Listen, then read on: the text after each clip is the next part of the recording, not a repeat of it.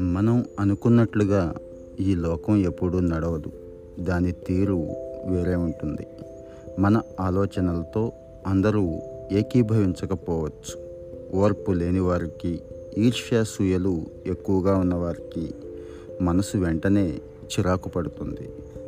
అది కోపం రూపంలో వ్యక్తమవుతుంది కూడా. కోపావేశం ఆలోచన శక్తిని క్షీణింపజేస్తుంది. నోటి వెంట పరుష పదాలు వెలువడతాయి.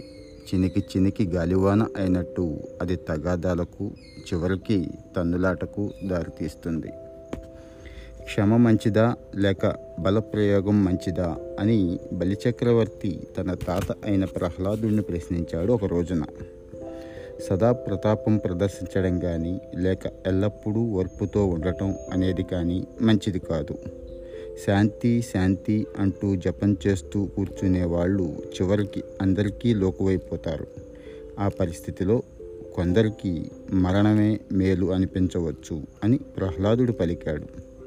బలం ఉంది కదా అని ప్రతాపం ఎక్కువగా ప్రదర్శిస్తే ప్రాణాపాయం వచ్చే అవకాశం ఉంది.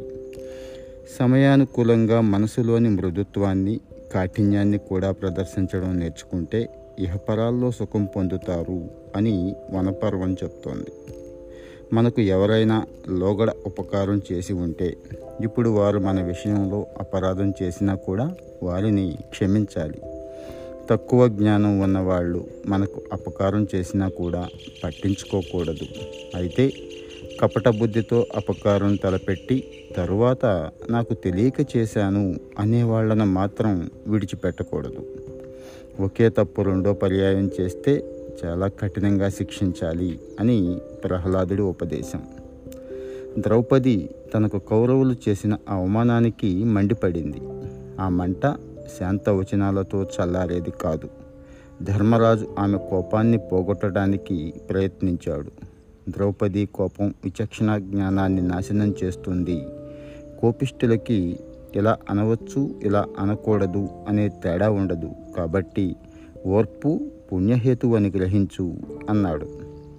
వ్యాసుడు భీష్ముడు శ్రీకృష్ణుడు ద్రోణాచార్యుడు కృపాచార్యుడు విదురుడు సంజయుడు మొదలైన పెద్దలంతా శాంతినే కోరతారు.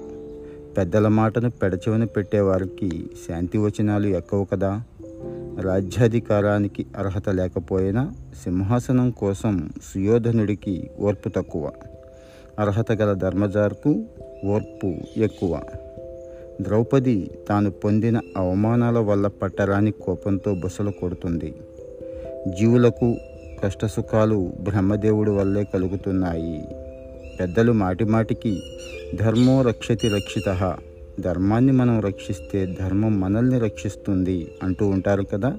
మరి ఆ ధర్మం మిమ్మల్ని రక్షించిందా?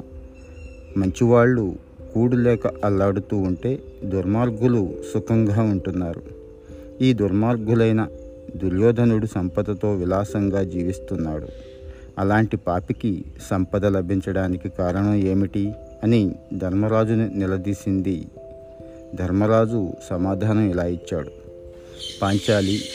ధర్మ వ్యతిరేక బుద్ధి వదిలిపెట్టు. ధర్మానికి అధర్మానికి తగిన ఫలితం ఉంటుంది.